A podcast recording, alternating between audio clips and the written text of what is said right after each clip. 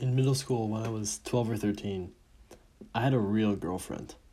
I went to her house for her birthday, we played basketball together, we hung out from time to time. I knew her parents and she knew mine. It was great.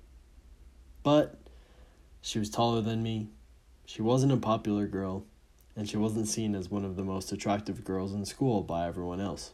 So, what happened? Whenever my classmates asked me about what was going on between her and me, I became a tomato. The weight of other people's opinions about my relationship and everything about me, to be fair, was so heavy. And it made me feel so stressed and burdened. My heart rate would skyrocket and I would struggle to get words out. I wasn't able to think rationally about anything. The only thing I was able to do was sweat profusely and try to think of a way to save my social status in the response I gave. And unfortunately, I couldn't sweat out my insecurities. So how does this love story end? I broke up with her over text because I just couldn't take the social pressure anymore. My reputation was too important. I couldn't afford to continue being with her, or so it seemed to irrational, hormone-filled me at the time. Was it a good decision? Absolutely not. Was it what I really wanted to do in that moment? No chance. But was it what I thought would make me feel better about myself? one hundred percent. And was I wrong? Without a doubt. I built up so much insecurity inside of myself and never knew how to deal with it when I was younger. The level of insecurity I had was truly ridiculous, especially when I look back on it now. I suppose that middle school and high school are times in which everyone is pretty insecure, but that shouldn't take away from just how insecure I was. It was something that was so concerning, yet I had no understanding of it, and I continued to do the same thing in relationships over and over again. On occasion, I think back to those times. What would my school years have been like if I had accepted and overcome those insecurities, been transparent with other people about my thoughts and feelings, and cared about my own opinions of myself before everyone else's? What if I had identified someone to share those opinions with without judgment? Would it have been better? Would I have been happier? Would that have solved my problems? Would I have stopped becoming a tomato so frequently? I paused for a couple seconds to think, and then come to a simple and resounding yes. My first dating experience in middle school, and many others like it, provided me with an abundance of evidence as to why being so insecure and holding things in doesn't help you live a better life. I just needed something that would put the pieces together for me. Enter Ray Dalio's book, Principles. Ray Dalio is the founder of Bridgewater Associates, which is the largest hedge fund in the world.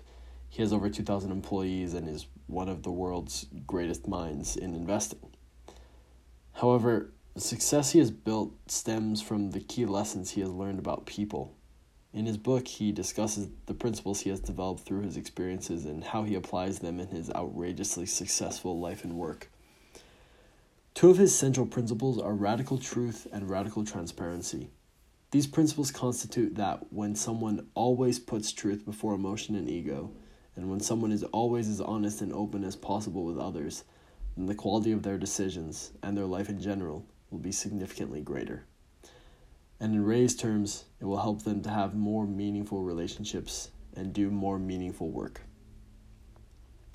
When I first read his explanations of why radical truth and radical transparency are so important in life and the benefits they provide, I was left speechless. I finally had a way to address the insecurities I carried with me and the stress I built up through caring so much about other people's opinions. It made sense to me, and it was liberating. I realized that my life would be that much better if I opened up to others about myself, was truthful and honest about the feelings and thoughts I had, and that accepting was good enough. I couldn't please everyone if the truth wasn't going to please everyone. The ways in which this realization would have helped tomato-faced Matt are endless, and it is a great representation of the usefulness of these principles. The valuation of truth above everything else would have allowed him to realize the necessity of letting go of his ego. He didn't need to be right all the time. He didn't have to please everyone else. He didn't need to stress over his social status. Instead, He needed to think about the situation in terms of his own feelings and thoughts, and in terms of what was right. Radical transparency would have led him to actually sharing those thoughts with people who supported him, who he loved and trusted. This sharing would have helped him to make better sense of his situation, which would have helped him to feel more secure in the feelings and thoughts he had and about the decisions he was making.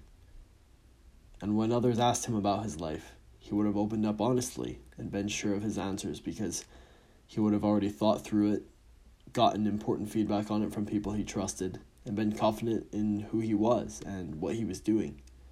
And it would have been the truth, which he would have known was good enough. And on top of all of this, he would have been a role model for other kids who were struggling with accepting themselves and owning their own lives, especially in front of their peers. Others would have had a lot of respect for him, for how sure he was of himself, and for the decisions he was making. He wouldn't have cared so much about the opinions of the popular kids either, which would have put him above the social pressures that made him struggle so much without these principles. Is it ever too late to become radically truthful and radically transparent? No. In fact, the best time to do it is now. The difference between myself before and after taking on these principles and applying them in my, li- in my life is stark. It was one of the most significant and crucial transitions in my life, and the benefits it has provided me are plentiful.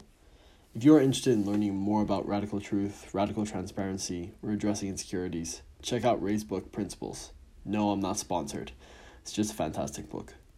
Or send me an email at matt at mattbest dot net. I'd really love to hear from you. This is another reading from my blog, which I've put out a few articles now, I think five or six. Um, this was called, I believe, Transparency and Insecurity. And you can find it on my blog at mattbest dot net slash the platform. And if you like material like this, then feel free to check it out. There's a lot of fun stuff to play with and read. Thanks for tuning in. Thanks for all the love. I'll be back soon. Cheers.